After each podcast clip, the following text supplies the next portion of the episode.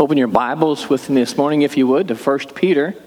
If you remember, last week we started a series of sermons out of First Peter, so we'll start there every week for the next several weeks. First Peter, still in chapter one. You can see on screen we're talking about a holy life today, and what is a holy life, and those kinds of things, and I think it's pretty important because we talk about a lot of stuff in church and in our culture. We talk about a lot of religious things, and uh, you know, different media personalities talk about their faith. Sometimes they're Christian, sometimes they're Jewish, sometimes they're Muslim. And so we may have questions about what holiness is. So amazingly, God taught us what holiness is and is not. So we're going to look at that today. And we're going to throw in a little bit of talk about the holiness movement. And so if you've ever been to a Pentecostal church, or you knew someone who went to a Pentecostal church, uh, then we're going to talk a little bit about that today too, and it'll be pretty interesting, I think. So uh, just keep your Bibles open. We'll be looking in First Peter chapter one, verses thirteen through sixteen in just a moment. As always, we begin with prayer. So join me, please. I'll give you a few moments to pray silently where you are. I'll close, and then we'll look at this passage together. Let's pray, shall we?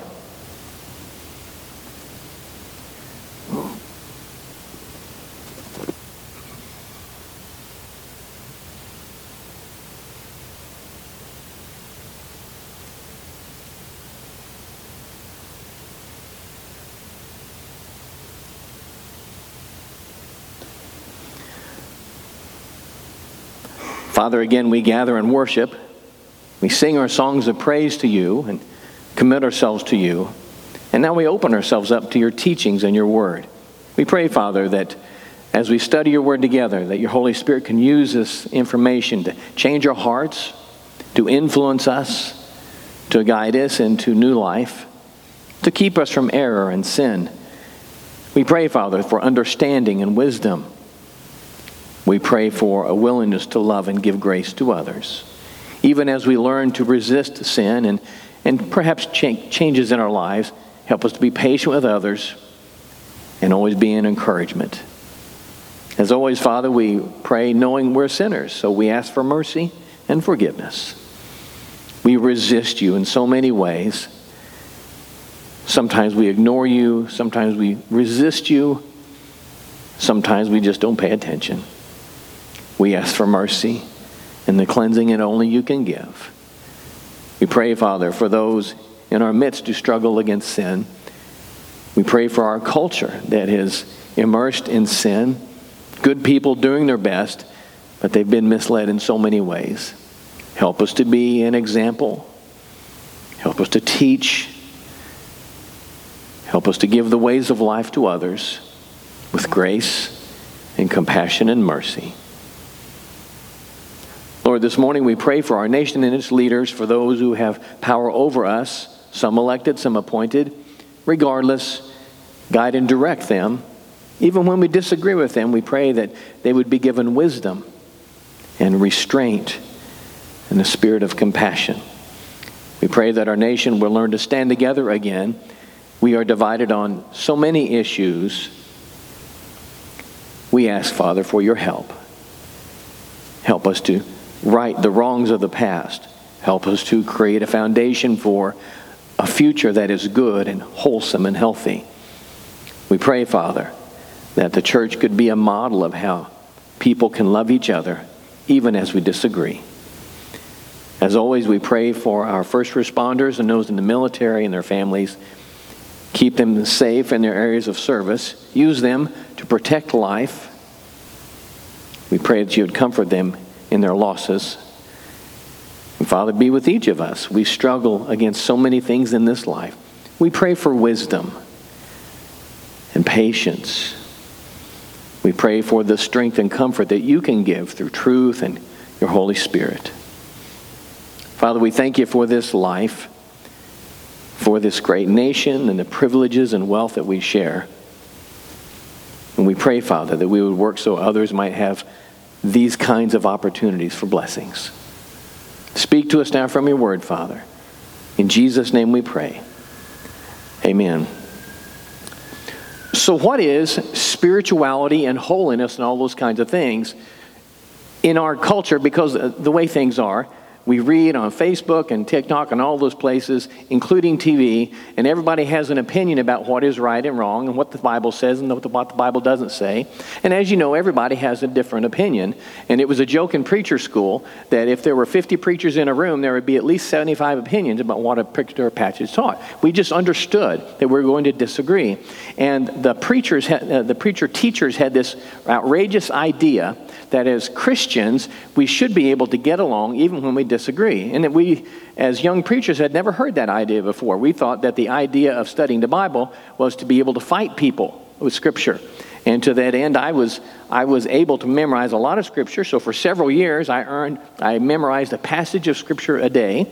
And I did that for several years. And I would spend hours a day on memorization. And my sole purpose was to beat someone in an argument. And one of my professors confronted me. He said, "Kevin, that's wrong." I said, "What? I win." He goes, "That's not the point." And I didn't understand that the goal of Christianity was to draw Christians together. And so that spirit still continues in the church today. And so we have to be careful when we learn something that we don't use it as a tool against someone else. So what we're going to do is begin by watching a video of a church from the Holiness Movement. And the Holiness Movement, you've probably heard, that's Pentecostalism, called by a lot of things, talking about tongues and moving in the Spirit and those kinds of things. And this video is four and a half minutes long, kind of tedious, but I wanted you to see just one example of what's going on. Hopefully Debbie can get it going. Debbie? This church says he wants the Holy Ghost. He's ready to have a new congregation. He's ready to see the Holy Ghost move.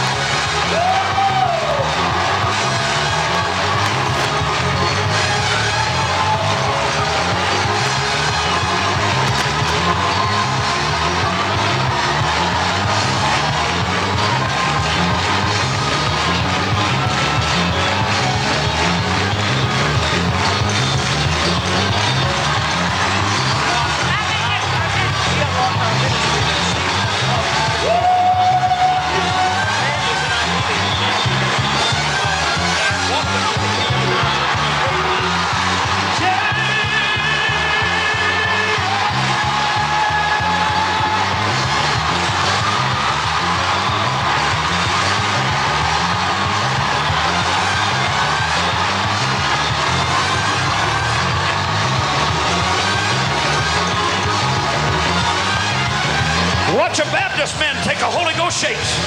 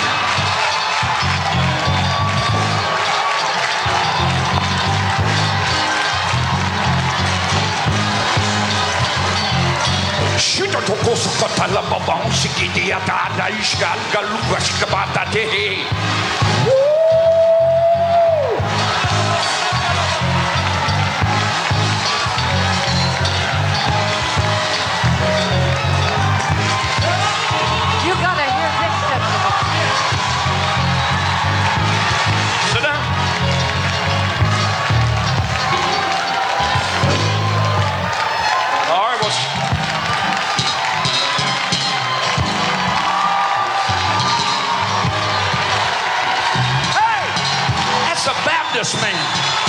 Just came and asked for the Holy Ghost to fill his whole church.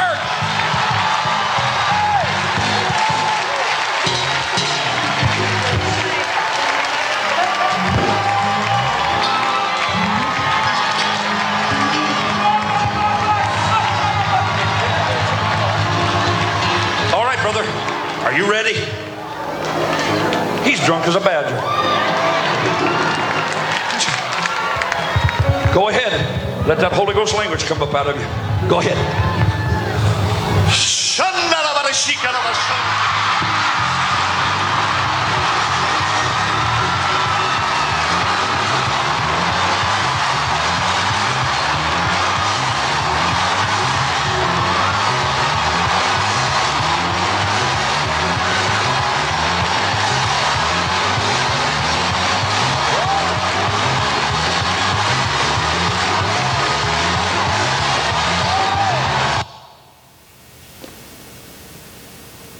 Can you say, wow?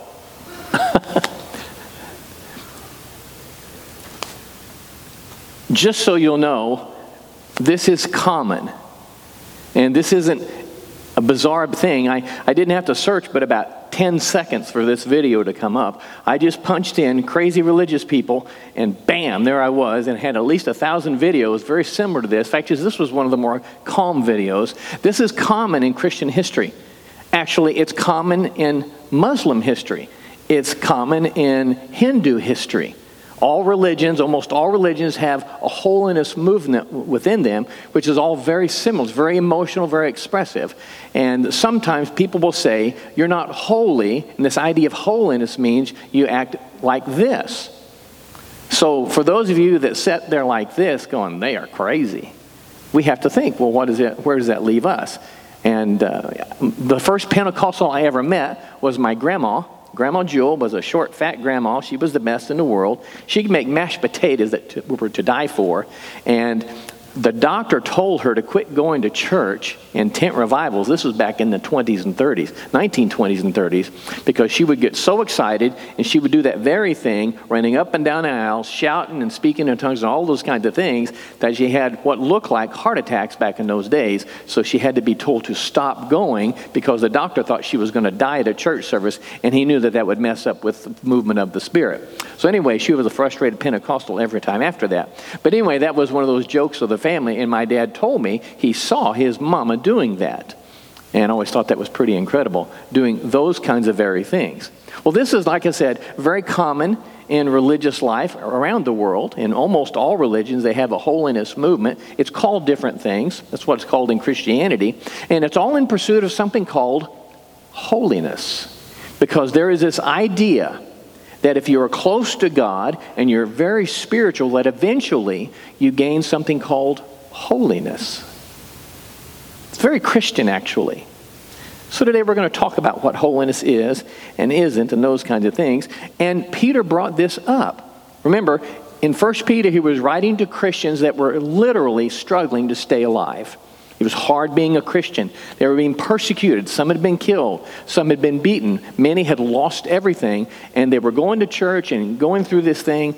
And it was hard. And they were beginning to drop out for all the obvious reasons.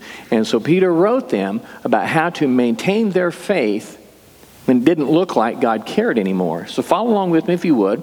I'll read in First Peter chapter one, verses thirteen through sixteen, and then we'll talk about it. Peter says, therefore, gird your minds for actions, keep sober in spirit, fix your hope completely on the grace to be brought to you at the revelation of Jesus Christ. As obedient children, do not be conformed to the former lusts which were yours in your ignorance, but like the Holy One who called you, be holy yourselves also in all your behavior, because it is written, you shall be holy, for I am holy. So remember, here's the setting. They're struggling for a word. They want to be told, if you pray, God will protect you and everything will be easy. And instead, he finished by saying, be holy. It's almost as if Peter had this understanding that instead of worrying about how happy you are in this life and whether or not you get everything you want, instead, just focus on your relationship with God and give yourself over to God's leadership, as if that was the goal. Turns out that's exactly what he was saying. The goal of the Christian life is not to get what you want. The goal of the Christian life isn't necessarily to achieve temporary happiness. The goal of the Christian life is to honor God. The goal of the Christian life is to be holy, not holy per the T V show, but holy, a sense of spirituality. So we're going to talk about that today. So on screen you can see this idea that God calls his people to live holy lives.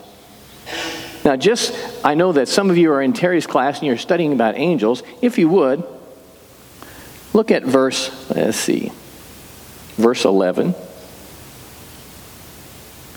No, verse twelve. It was revealed to them that they were not serving themselves but you in these things which have now been announced to you through those who preach the gospel to you by the Holy Spirit sent from heaven, things into which angels long to look. So something about angels, and again, Terry's class is te- studying angels and things like this, so I thought they'd find this interesting, that angels aren't like us. They're not human beings with wings. That's a misperception. They're created beings, and they do not experience salvation. They're not like us at all, and in, in any way, shape, or form, and they can only imagine what salvation is like. So when we talk about salvation and the experience of rebirth and regeneration and forgiveness of sins, they can't relate to that at all. It is literally a foreign language to them. And so he brings that up. Isn't it interesting? He says holiness and this Christian life is something that only the angels can imagine. They, they just can't get it. He's trying to get Christians to realize that God has done a special work within the Christian heart. So this thing, salvation, that we call, that we often take for granted, is really a wonderful thing. We talked about that last week, how your salvation is a wondrous gift from God. He's just saying, listen, you think angels are all that. They do not have what you have, because what you have in Christ is very special. So he talks here, since you're Christians, there is a way by which you should live. And on screen are some things that he gives here. And these are salvation-based practices. They're right out of this passage of Scripture. So you can see, first thing that he wants us to do, and this is how Christians are to survive when times are hard, is think clearly. That's what girding your mind means. You've probably seen the old pictures. You know, they wore robes in those days. When they got ready for battle or to run, they would tie that robe up so their ankles wouldn't get caught in the flowing robes. And they were girding their loins for action. And that meant you got ready to fight and get to work. And so when he says, gird your mind, he says, all right, put your thinking caps on. Learn from Scripture. Allow God to teach you and apply your teachings to this life. So one aspect of surviving difficult times is keep your head together. Think clearly. You got to adjust your head. I learned to use that phrase a long time ago. Adjusting your head is when you learn to think for the situation. You know, sometimes you just have to do it. You're, if you're going to be in a family situation, let's say you're going to a family reunion, and there is that cousin you have that just disgusts you to the bone. And for whatever reason, you just can't stand him or her. And you know you're going to end up sitting next to him because that's what people do to you at family reunions, right? And you have to get yourself ready. That's adjusting your head. And you're going to say, okay, I'm not going to let him push my buttons. I'm not going to bring this topic up. I'm not going to do this and let him get me this time. That's adjusting your head. Girding your mind is adjusting your head. When hard times come, talking to Christians, you've got to adjust your head. Start thinking like God is still working. You have to remind yourself, God still loves me. God's still with me. The Bible's still true. I'm still a Christian. Because oftentimes what Christians do when things are hard, they tend to think, okay, God doesn't love me anymore. And you'll hear people say that. I remember one time I was with my brother, and my brother was sort of a Christian. I, I don't know that he was Christian or not, but he was a really funny guy. And we were going down the road in his little hot rod. We'd been going over one hundred miles an hour for over an hour, driving to Christmas dinner. And his car broke down. And he stopped. He said, okay, God, why do you hate me? Now, God didn't hate him, but that was his response. God didn't hate him. His car eventually started. We went on the way, made dinner. But sometimes people do that. They get in a difficult situation, and they begin to think, well, God doesn't love me anymore. Peter would say, gird your mind, think clearly. God loves you regardless of the situation. Whether people are dumping on you or not is irrelevant. God still loves you. You're still a Christian. Eternity is still secure.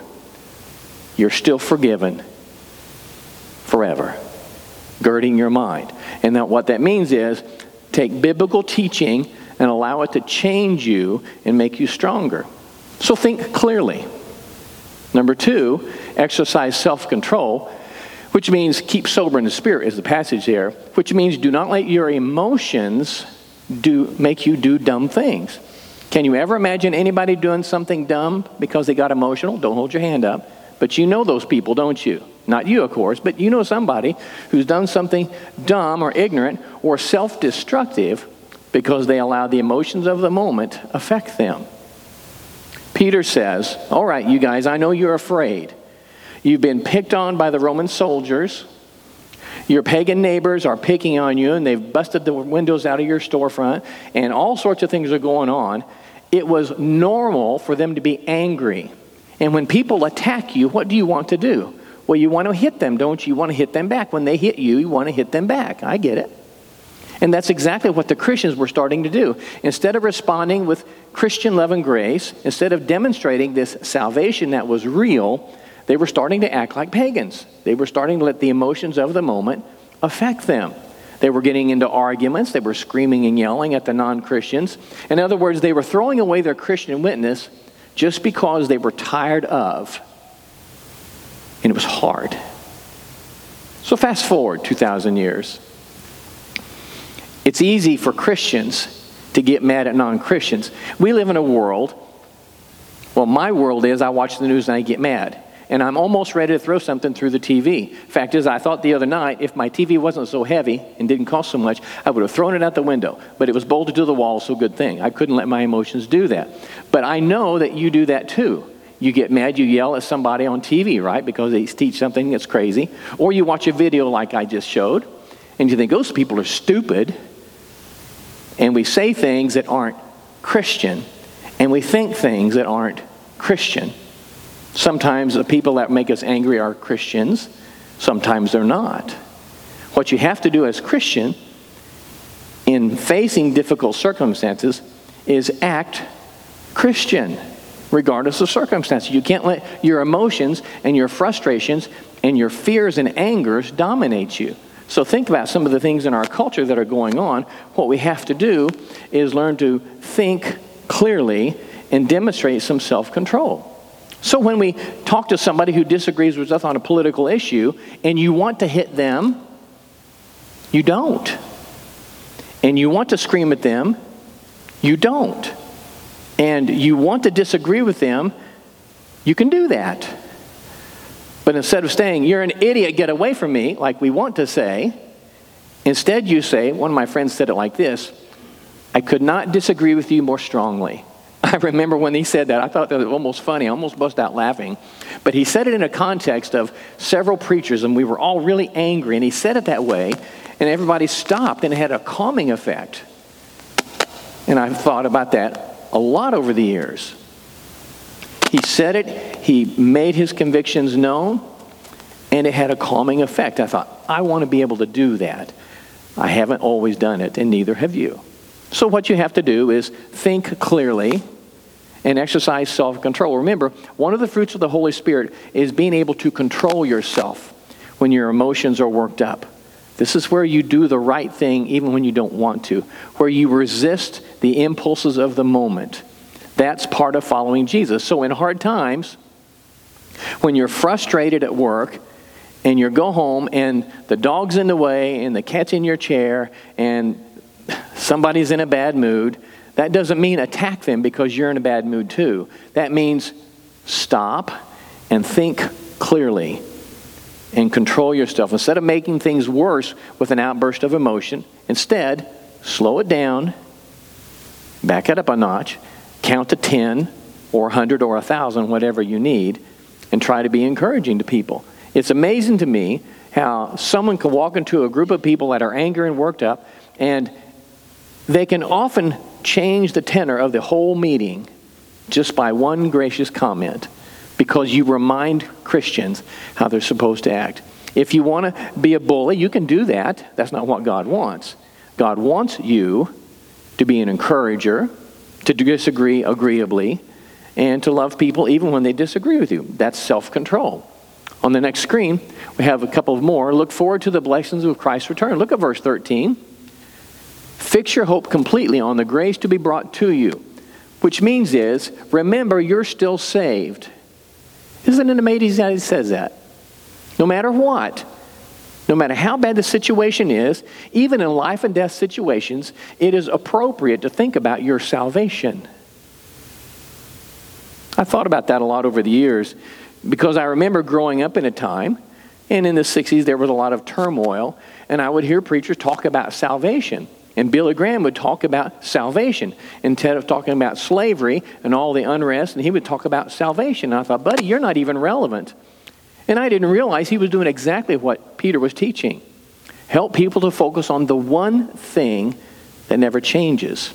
On the one thing that gives hope, regardless of the circumstances.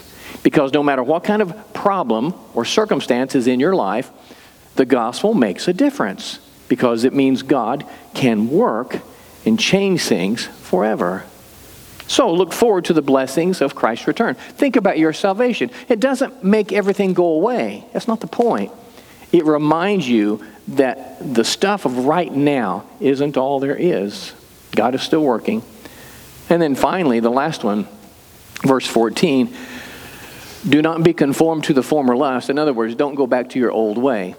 In the first century, what was happening was these Christians that had worked so hard to, to clean up their lives and become Christian in their behavior were beginning to realize it was hard.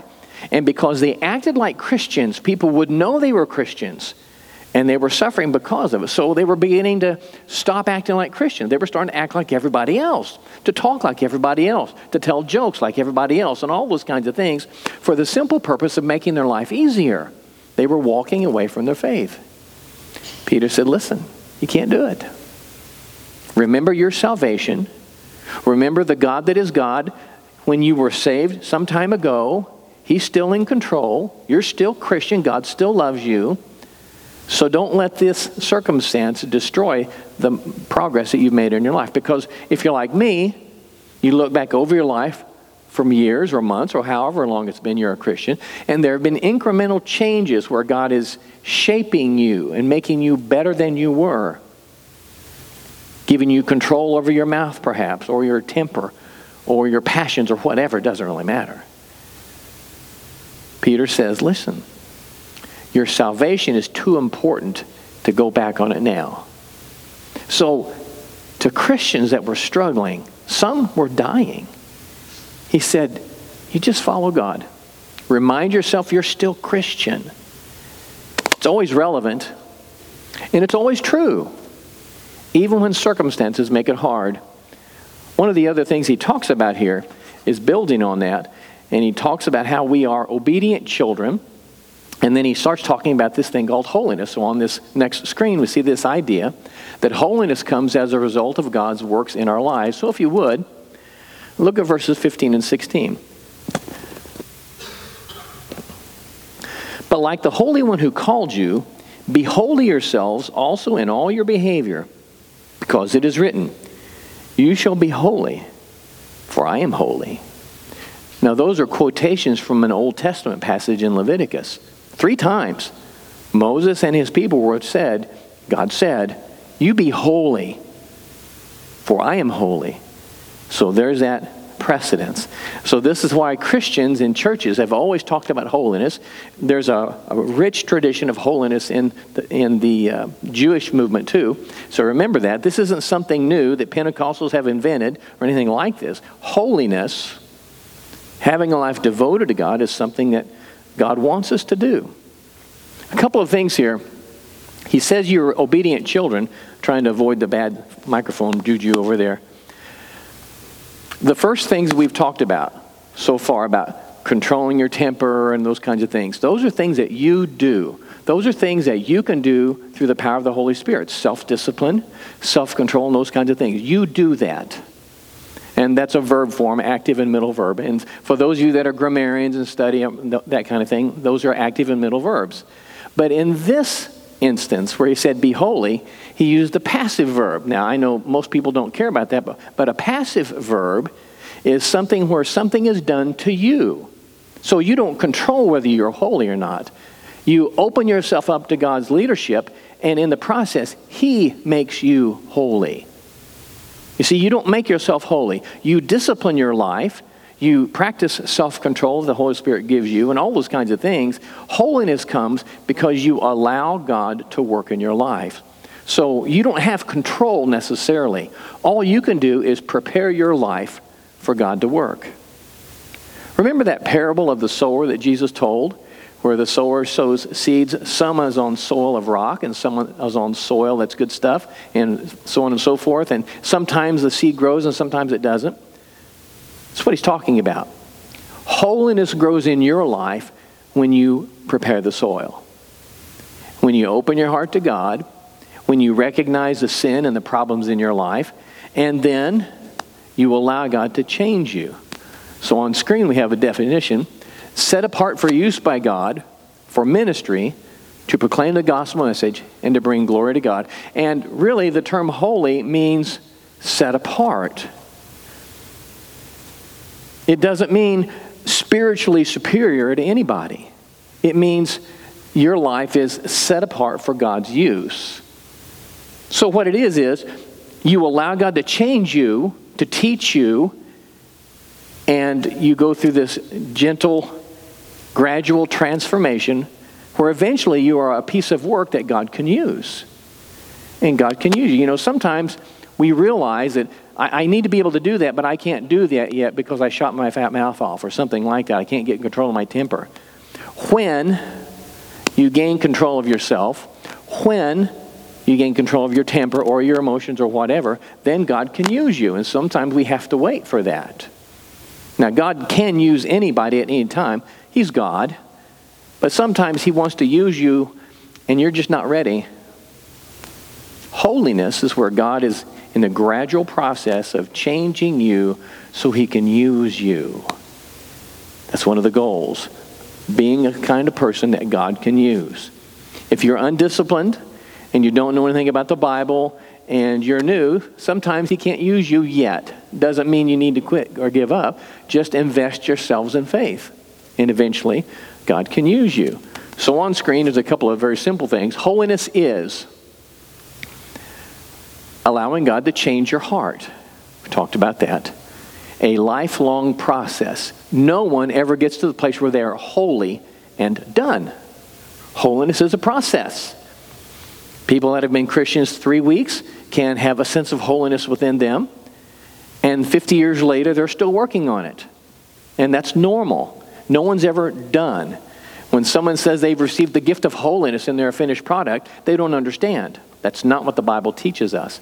It is a lifelong process where you give over yourself to God, and it begins to set you apart for His purposes.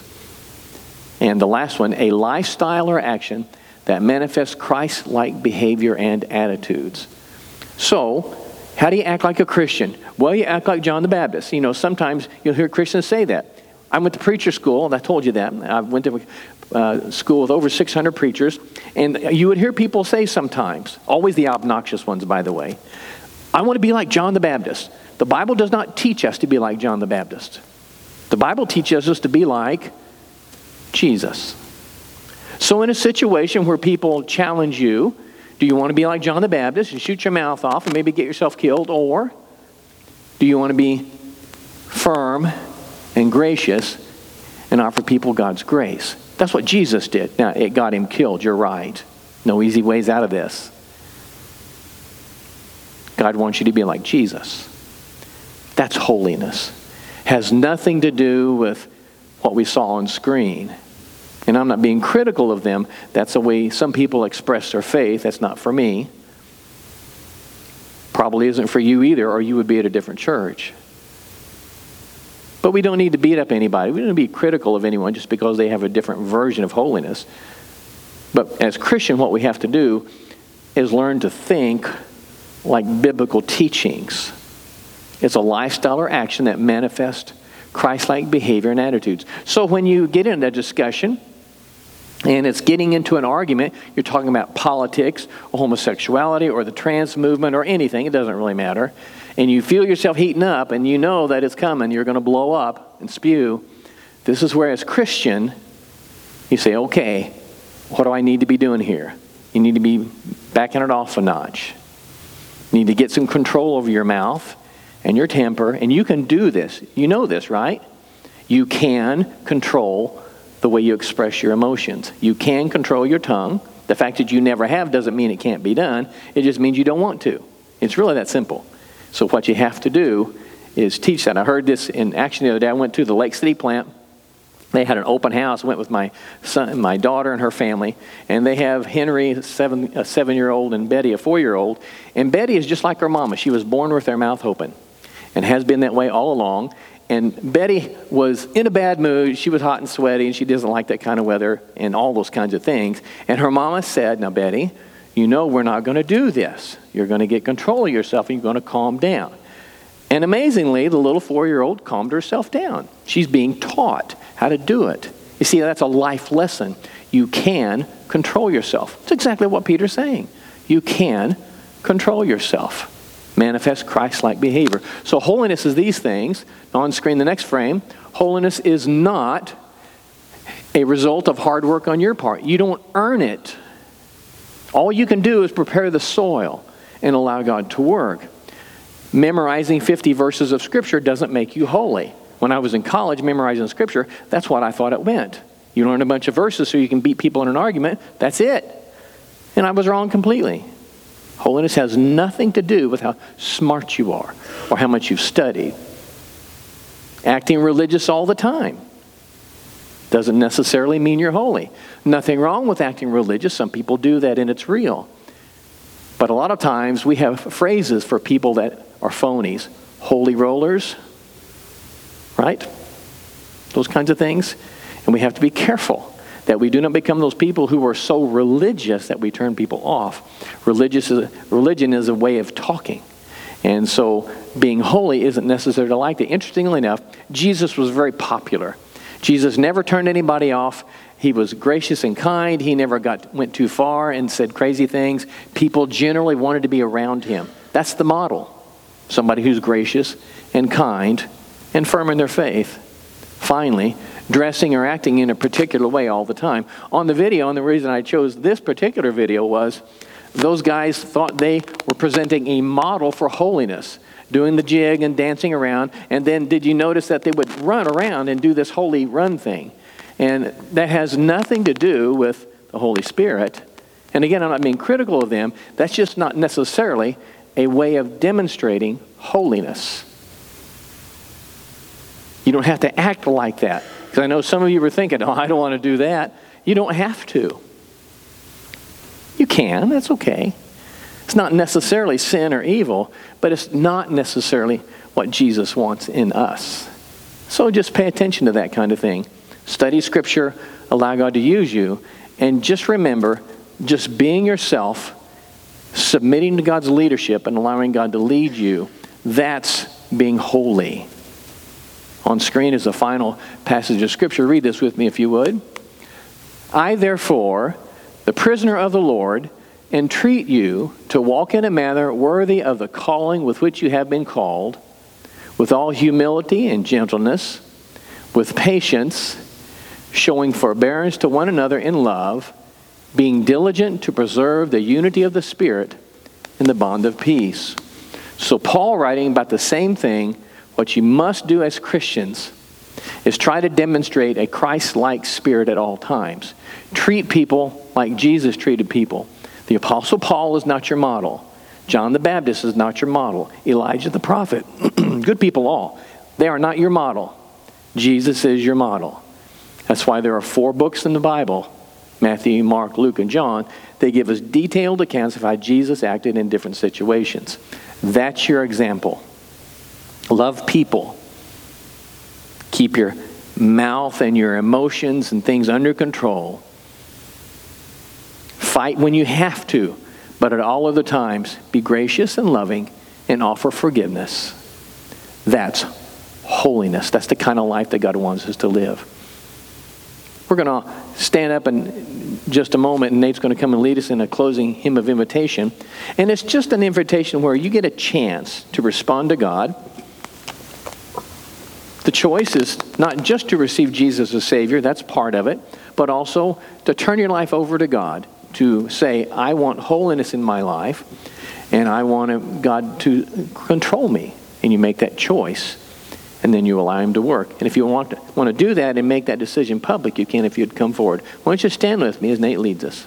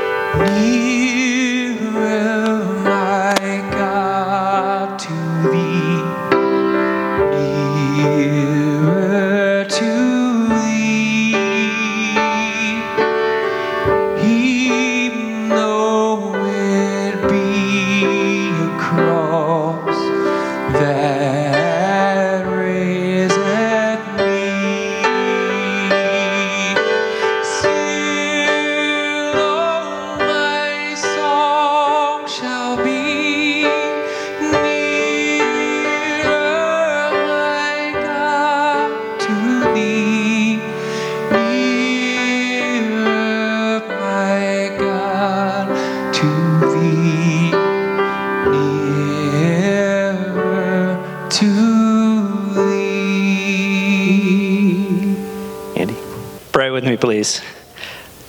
Lord, let us take these words that we heard today. Let us take these lessons. Let us take those into our everyday life. And let us do it in your name. Thank you for everything you've done for us. In your name we pray. Amen.